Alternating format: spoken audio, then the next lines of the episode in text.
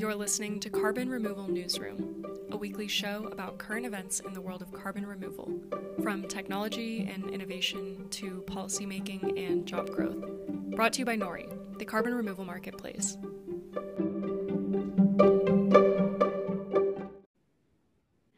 Everybody, and welcome to the February 10th, 2022 episode of the of Carbon Removal Newsroom. Today we'll be focusing on policy, and as such, we have Toby Bryce, who works on CDR policy advocacy with the Open Air Collective. Toby, so nice to have you on the show.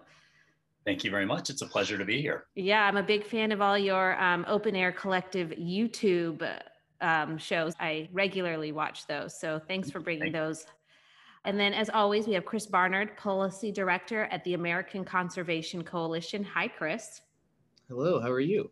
I'm doing well, thank you. And finally, myself, Radhika Moolgavkar, Head of Supply and Methodology at NORI. So today we are going to be focusing on the Open Air Collective's new legislation that they have brought forth in New York, which is called the Carbon Dioxide Removal Leadership Act. It was brought to the assembly in January of 2022 by Patricia Fahy and State Senator Michelle Hinchey. And it is a proposal that's aimed to use public procurement of carbon removal to help meet the state's emission reductions goals by purchasing enough removals to cover the hard to abate sectors by 2050. So it's a big, big bill with really big goals. Um, and I think anyone who listens to the show thinks that that's important. Under this law, the state will use kind of a novel approach of auctions to purchase measurable and verifiable removals. And the legislation also mandates that the community benefits and job creation factor into the auction. So they're also trying to make sure that historically marginalized and communities that have been forgotten in the old economy are given front and center in terms of their voice and in terms of their ability to interact and be part of this economy as it moves forward. So it was developed by the Open Air Collective, which is really cool because it's a grassroots online climate advocacy community. That's an amazing use of technology, I think, and goes to the heart of what Nori loves too, which is kind of the de-finance, decentralized world. So with this introduction, I'm going to let Toby kind of tell us a little bit more about the bill, who developed the policy beyond, you know, just Open Air Collective, who within the group did, and maybe also walk us through an example how of how he thinks it will work. So Toby, take it away.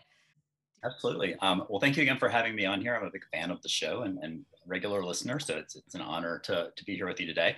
Um, just first of all, Open Air. So we are an open source, all volunteer uh, climate advocacy collective or group, and we're really focused on the advancement of uh, carbon removal and we have a team that works on that you've had on the show i think or on one of the nori shows that works on um, open source uh, direct air capture machines. Um, there are a couple projects violet and cyan. So that's really cool. There's an r&d component. And then i kind of work on the policy side. And so we uh, are basically an open source policy development and advocacy group on, on, on that part of the house. And um, you know, like when I moved to New York a long time ago, I had a friend who worked at a hedge fund and part of his job was to write federal legislation that he hand delivered to a senator who will remain nameless. And like it became law. And like, so corporations have been writing legislation probably forever. And so I think it's really time for, uh, for citizens to start doing it. And I think that's one of the really cool things about open air. Um, I think you referenced, but we got we developed and got one policy passed last year in New York called the Low Embodied Concrete Leadership Act, which is basically a state procurement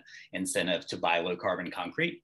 And that bill is actually pending also in some other states in New Jersey and Virginia. Um, we've got versions of it kind of on track in a couple other places. So our idea is like be a policy lab, originate a policy, get it passed somewhere, and then get it passed in other places. And so for this policy, the Carbon Dioxide Removal Leadership Act, we, you know, once le- the LECLA got passed last June, we started working on this um, in early 2001. And by working on it, I mean, we thought of the idea like, okay, we're not going to get to gigaton scale if the public sector does not start funding carbon removal. So let's figure out a way to do that.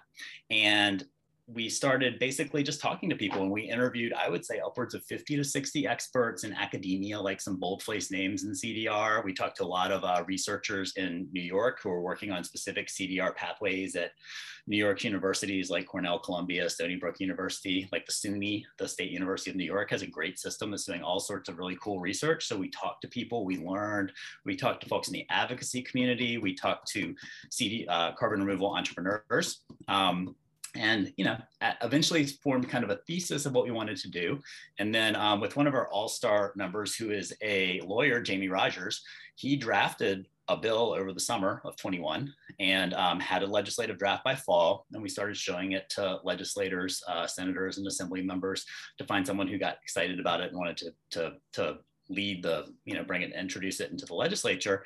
And Patricia Fahy, the assembly, she's a very powerful assembly member from Albany.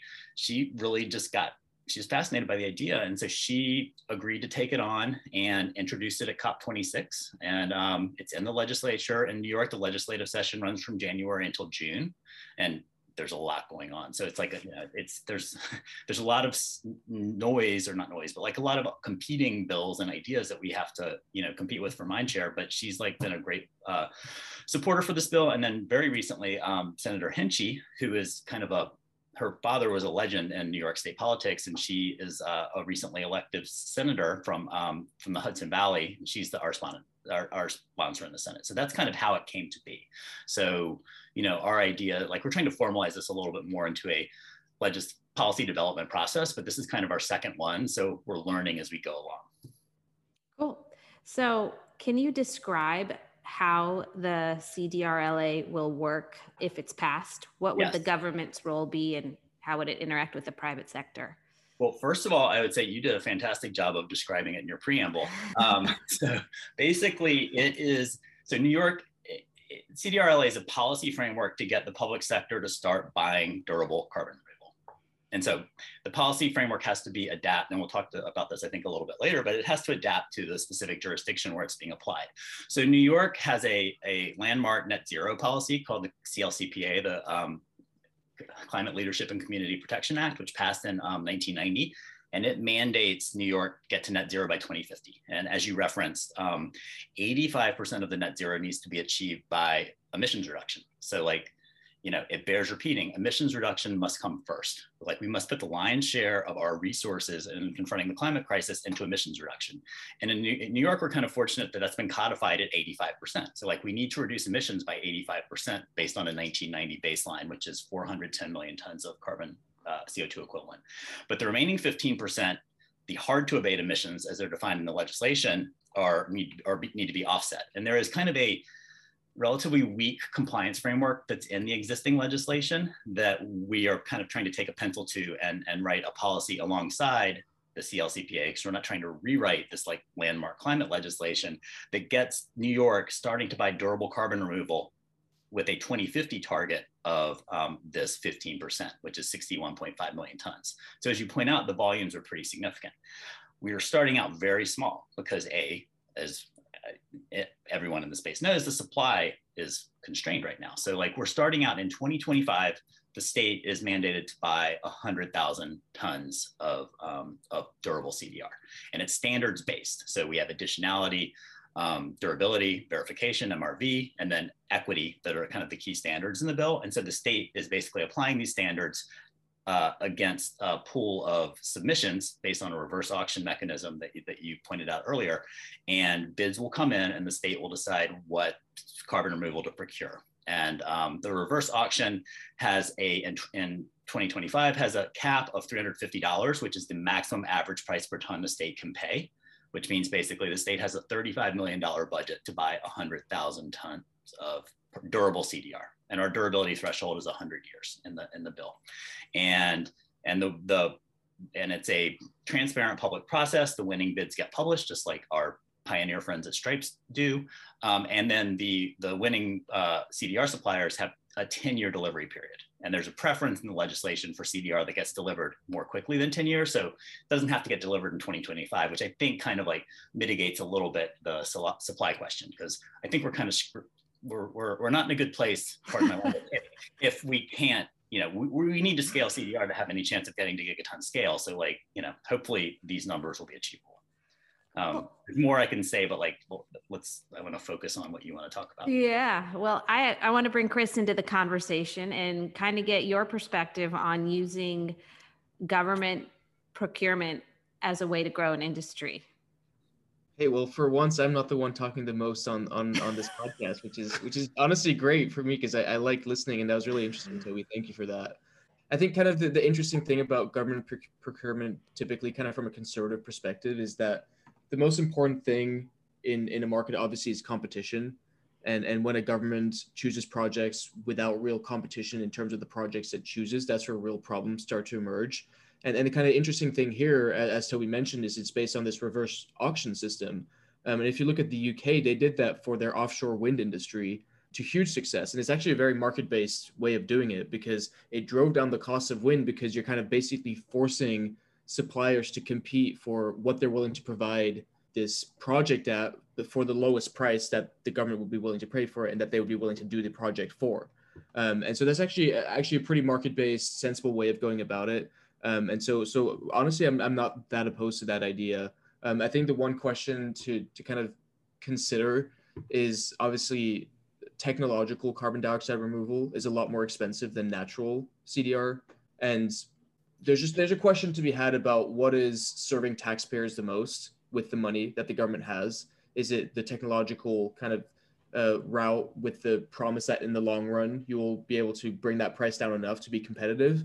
Or is it really just trying to reduce emissions as quickly as possible with the adaptation benefits that natural climate solutions have as well, like being able to withstand storms and reduce flooding and all that kind of stuff. And so I think there's a there's a valid question to be had there, but insofar as a way of doing government procurement, I don't think this is a bad policy. So, Chris, you were going exactly where my brain went for um, obviously, NORI does nature based, soil based carbon removal. And so I was wondering, Toby, I know open air is about durability and all about longer term permanence, but how did you balance what I think are somewhat competing interests of taxpayer dollars spending more for more durable carbon removal versus maybe spending less for current carbon removal? And also allowing that money maybe to be used in other environmentally for other types of environmental mitigation? Yeah, I mean, these are great questions. And um, uh, Chris, I really appreciate your perspective on this because uh, thank you for, for um, liking our, our reverse mechanism. Um, I mean, there's a lot to say. Uh, first of all, we try to stay away from the, the nature-based versus engineered distinction um, and really focus on the characteristics of the specific CDR pathway. Again, you know, additionality, durability, verification, and equity. One, I think, key point is basically every quote unquote engineered CDR pathway is nature based. It's based on some sort of natural process, whether it's a mineralization or what have you. So, like, you know, and pretty much everything except a very like naturalistic planting of a tree is engineered on some level. Mm-hmm. And it's actually, you know, it's quote unquote technology of a humans planting that tree. So so like i think it's really important to focus on the characteristic of the specific cdr pathway as opposed to um, uh, the, the, the sort of commonly applied labels. Um, in terms of the durability we feel like just there's a really gap in the solution set for durable carbon removal. I think that they're they're they're the nature-based solutions. Sorry, I just did it. But um, forest reforestation, afforestation, regenerative agriculture are obviously all super important for a variety of reasons. They also deliver all sorts of um, non-ton non-ton measured ecosystem services and other benefits. So I think that personally there are other policies that could that do and and should incent some of the scaling of, of those solutions. Um, we just think there's a gap on the durable side. And we had a lot of people who wanted us to do a thousand year floor on the durability. And that would really, you know, limit the potential solution set. But we did want, you know, New York has a very robust agricultural sector. We have a very robust um, wood product sector. And so we wanted to um, also provide an opportunity for solutions like biochar. Um, I don't know how familiar you are with, I mean, sort you know, you know the general pathway, but enhanced rock weathering using quote unquote rock dust, ground up basalt as a soil amendment, which is a soil-based solution, which can benefit farmers. And as NORI Wells knows, farmers conveniently have ways to spread powder on their fields already built. So like, you know, there's an existing delivery mechanism that we think has a lot of scale potential. So we wanted the policy to be able to accommodate those. And so like we, again, we just really tried to focus on creating a standards-based policy that's not picking winners and it's just letting the market and let innovation and let competition and let science deliver the best results and i'm all for and i you know we need to be doing more spending more i'm all for a policy to incent you know um, uh, uh, afforestation afforestation and reforestation and also the preservation of existing forests. But but most of those things well the like avoided deforestation doesn't balance out a ton of emitted co2 so like we really wanted to focus on pure removals that are going to balance tons of emitted co2 so chris can you imagine a type of legislation like this gaining traction in the federal government? Is it got enough of a free market spin that Republicans would feel comfortable with it? So, so here's my pitch, and thanks for bringing that up. Um, I approach this from a philosophical perspective that might be slightly different from like the average conservative slash Republican. My view is that when it comes to like we when it comes to climate change and carbon emissions we expect individuals and private companies to be held accountable for their emissions right i don't think the government is any different mm-hmm. i think the government acts as an actor within the broad market space um, and so i think that the government's own emissions related to its activities i mean I, i'd want the government to have fewer activities than it does but insofar as it does have activities those should be taken into account because there is a social cost of carbon um, and so I, I do think it makes sense for the government to actively compete within um, the carbon market, we'll, we'll use that term, um, to most cost effectively um, offset the emissions that it produces insofar as it can't reduce them by actually like procuring energy from clean energy projects or whatever it might be. And so I, for example, with the Growing Climate Solutions Act, which we've talked about on this podcast, um, I think establishing a carbon market like that with the standards and all that, and the government being a part of the carbon market in terms of a, a buyer would actually provide huge impetus for these types of markets around the country. Um, and so, uh, presumably, the GCSA will be passing this year. Um, and, and I'd love to see some kind of follow up where the government actually starts to buy those kinds of offsets itself um, and helping incentivize it that way, which I think would be would be really really good, um, broadly speaking, for this for this space. Do you see a place where you can make a convincing argument that spending $350 a ton by the federal government is a good thing in the carbon removal space? I mean, I know your personal belief system, but for I would imagine people in northern New York State, potentially for the population up there, potentially populations in the South, it's a hard pill to swallow. Like that we're doing carbon because they don't necessarily fully buy into climate change and that stuff. So, how do you make the argument to people like that? Yeah, I think it is obviously on the expensive side, especially compared to specific natural solutions. And so I think it'd be hard to justify from that perspective um, if it's kind of a blanket offset all emissions. If it's like a specific program intended to like enhance innovation and you tie it with p- potential like innovation, R and what that kind of stuff, then you might like have a good case for it. But I think in general it'd be kind of economic suicide for the federal government to reduce all of its offset all of its emissions at $350 a ton um, and and that's where kind of participating in a carbon market like GCSA would create and like paying for things like tree planting and uh, soil based uh, sequestration I think would be obviously more financially effective. Yeah, Toby. So, sort of the same question for you. I know you said you're before a committee today and within the New York State Assembly, and I'm assuming there were some maybe doubters of maybe not doubters of carbon removal, but maybe doubters of climate change on that on that panel. So what what is your argument to them if they or do they make this argument to you that we don't want to spend this much money, you know? Yeah. So I um I, there, there were no doubters of climate change, thankfully, that we were talking to. Um, one point on the federal, there are a couple of bills pending that I, they're not published yet, and I'm not maybe at liberty to say who the um, legislators are who are, are going to be introducing them, but there are a couple of federal CDR procurement bills um, out there that are, I think, that will see the world soon. And one of them is based on scaling up to, uh, um, to balance federal government emissions as they are measured. And one thing about cost, all of these bills, the New York bill, we're starting at I don't can't do this math in my head, but like a hundred thousand over 61.5 million were were you know whatever that is 0.1 percent ish of the overall 2050 target. So we're starting very small, and the price tag in um, in uh, 2025 is 35 million dollars, which to you and to, to, the, to us chickens is a lot of money, but like to the a state like New York that has a budget of a couple hundred billion dollars, it's actually not that much money. And um, so I think there is a climate necessity to do this. Like one question that a state legislator in New York might reasonably have is why should New York do this? And um, I do think there's a, you know, there, there is an ethic of the state should do its share. I mean, this is a waste management issue and we should all be cleaning up this trash that we've been putting in the sky for over 100 years as via a negative externality of the sort of legacy fossil economy. Um, but there are also a lot of other uh, industrial development and jobs benefits. The CDRLA is not an innovation or a research and development policy. There's quite, you know, we can always use more, but there's quite a bit of money out there for research and development and innovation. This is a policy to help markets scale, and markets need help scaling at an early stage, particularly a market like this where you know all the buyers are, are volunteers because um, we do not have an effective compliance market yet. We do not have a price on carbon.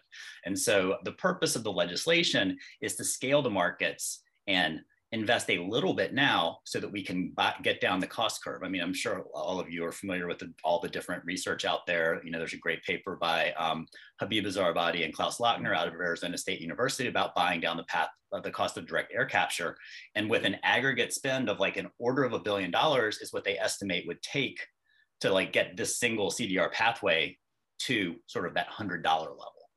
And the Earthshots that the DOE is doing for carbon removal, again, at $100. I mean, that, these things all together, I think, are going to help get us there. But, you know, they say the states are the laboratories of democracy. Um, we're also the laboratories for this kind of policy. And so I think it's really important to be innovating at a state level on this kind of policy.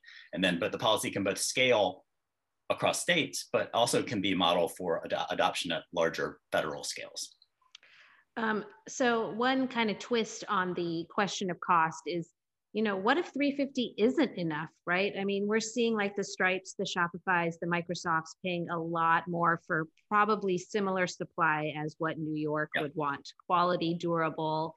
Yep. Uh, I won't use nature, but I don't, I don't know what the right solution, what the right word is, but you know, you know what we're talking about, deep sea, that kind of stuff. So, what happens if New York can't compete at this price? What's the alternative? Yeah. Um, well, there's a mechanism in the legislation for the money to roll over if, if you can't make enough qualified purchases year on year. So they just won't spend the money.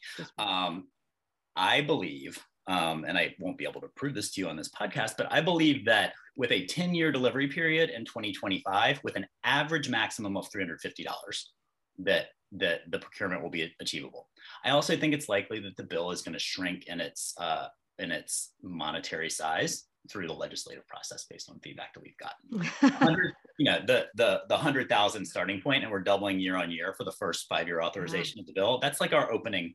That's our opening bid, and we're getting feedback, and we're going to have a revision of the bill probably in early March, and we can definitely scale it back. To me, the most important thing is to pass something that gets the the public sector buying, funding, however you want to phrase it, durable carbon removal as part of climate policy. In New York's case, as part of a net zero climate policy.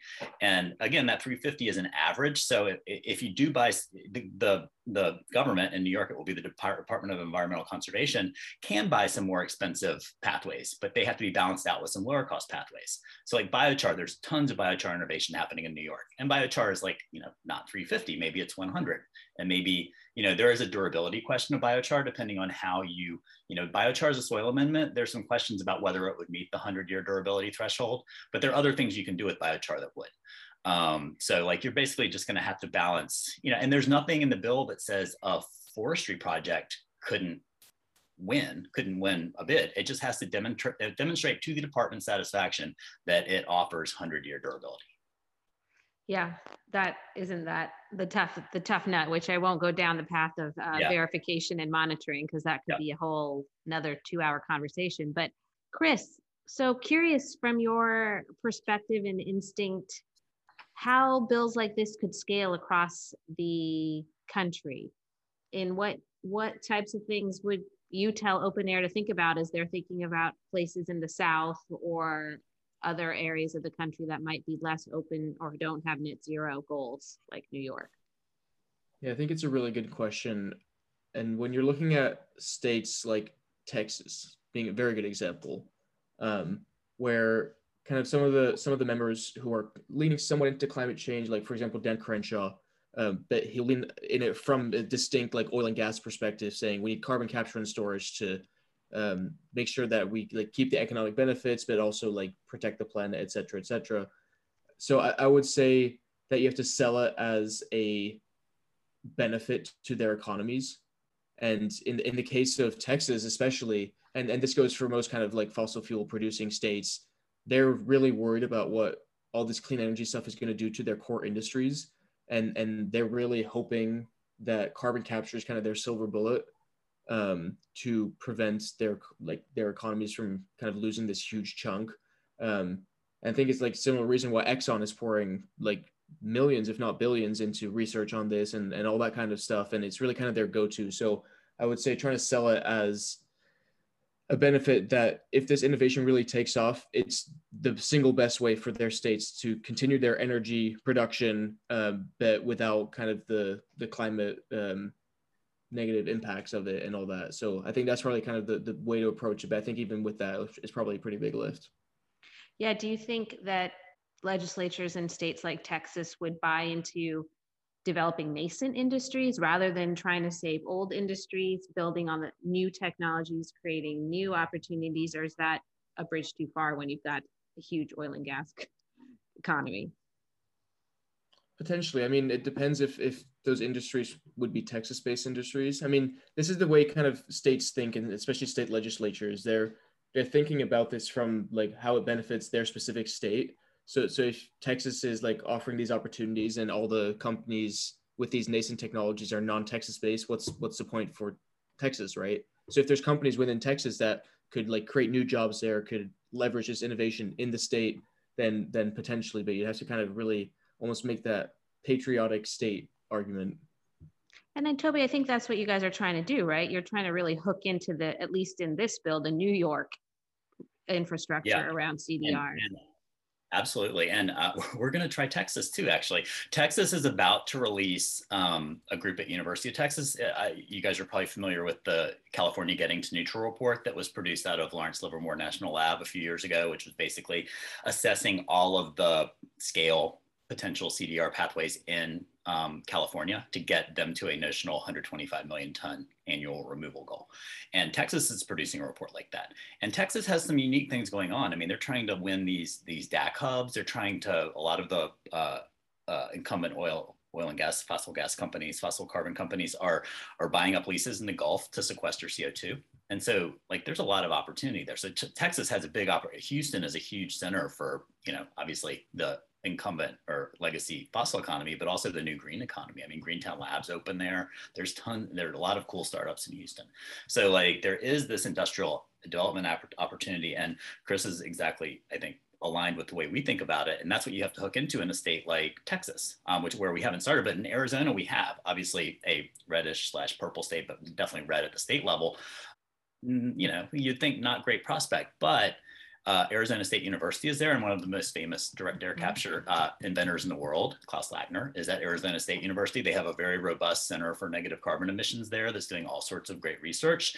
And uh, I'm not sure if it's a local legislator there, but there is a Republican legislator there who thinks this technology is super cool. So like we're leaning into that piece of it, and it's it would be more of an innovation and like an um, industrial development policy purely and, and Arizona with less highlighting of the climate benefit that you might do in a net zero state. But um, I think the larger point is that we are intending it as an adaptable policy framework. And we really think that a successful policy has to reflect the both the legislative um, context of each state, but also the political context, the social context, and also to a certain extent, sort of the scientific geological context, mm-hmm. like what CDR pathways make sense. So maybe a policy, and we were working in the Pacific Northwest, and a policy in the Pacific Northwest needs to figure out how to leverage and benefit the forestry industry, for example. Um, so like, I think you just really need to like go state by state and think about what's going to be important for that state. The other thing is you need people. So like our group, we're trying to like, you know, there's tons of work to be done. And I, I would say also it's pretty fun. It's like super interesting. You learn a lot every day. And we're just trying to get citizen advocate groups in, in as many states as possible who are interested in kind of like pioneering this idea and seeing what they can do with it in each state. Cool. Uh, so as we have been talking about, you know, a lot in the show generally, carbon removal is taking off. There's a lot, obviously, of conversations around net zero approaches. So, if governments don't step in to regulate the market at an early stage, what do you think will happen? And so, Toby, I'll start with you. And then, Chris, maybe you'll just deny the premise of the question that the government should regulate markets. I don't know, but we'll get to you second. Well, I mean, are you, uh, by, regulate markets, so you're saying no, no, no government procurement policy like CDRLA, no price well, I mean, carbon. If, if we don't get legislation passed of some sort to either regulate the carbon markets through what you know would be more traditional mechanisms like what has happened in california or potentially like procurement where at least the government is involved what do mm-hmm. you see happening to the carbon markets in like the next 10 to 15 years if it's strictly voluntary no government they'll stay small. I mean, like the you know, and they're we're not going to get to gigaton scale. What about you, Chris? Uh, I'm going to just add one thing that I wanted to say earlier, but I forgot about actually. Um, I think one of the big issues, and this is, there's a really interesting article in the Hill I read earlier today about how all these climate policies won't really matter much if we don't do something about the permitting process around them. Mm-hmm. And I think in particular for carbon capture projects, there's a lot of issues in terms of the the permitting and um, kind of the regulations around it, and and it's just very convoluted and it's a huge drag on innovation and on kind of the the industry scaling in the market.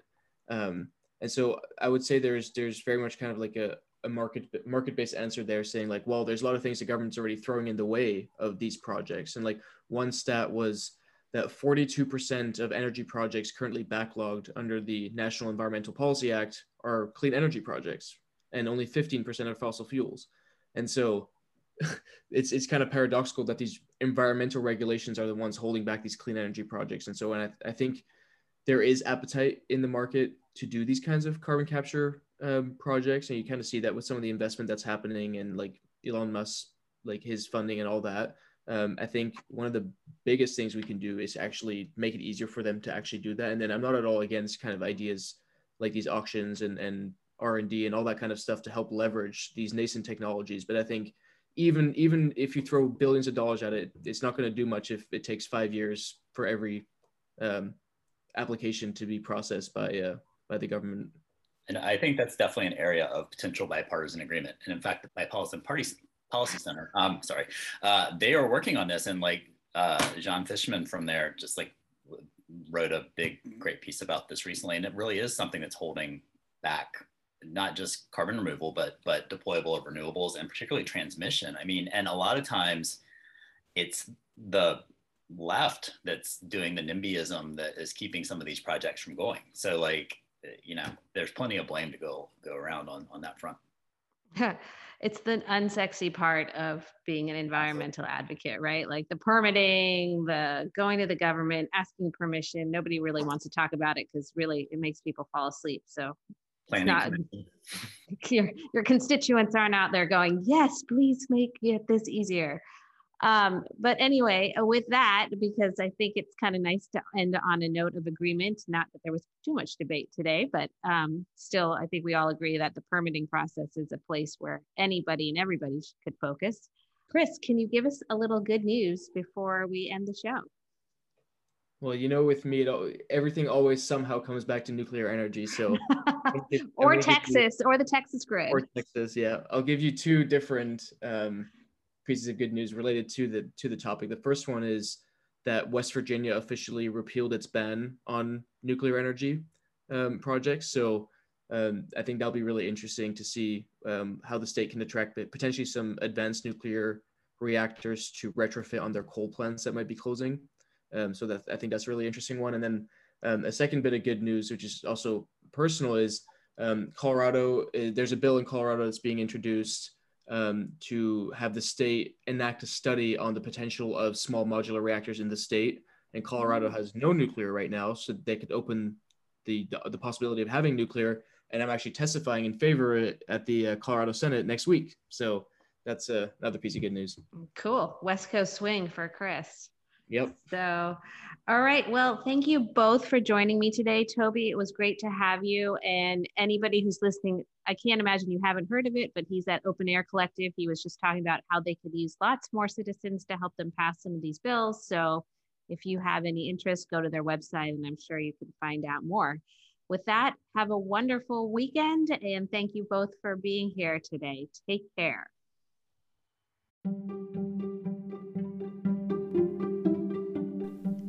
Thanks so much for listening to Carbon Removal Newsroom. If you like the show, the best way you can help us is by giving us a great rating and review in Apple Podcast, following the show on Spotify, and by sharing the show on social media.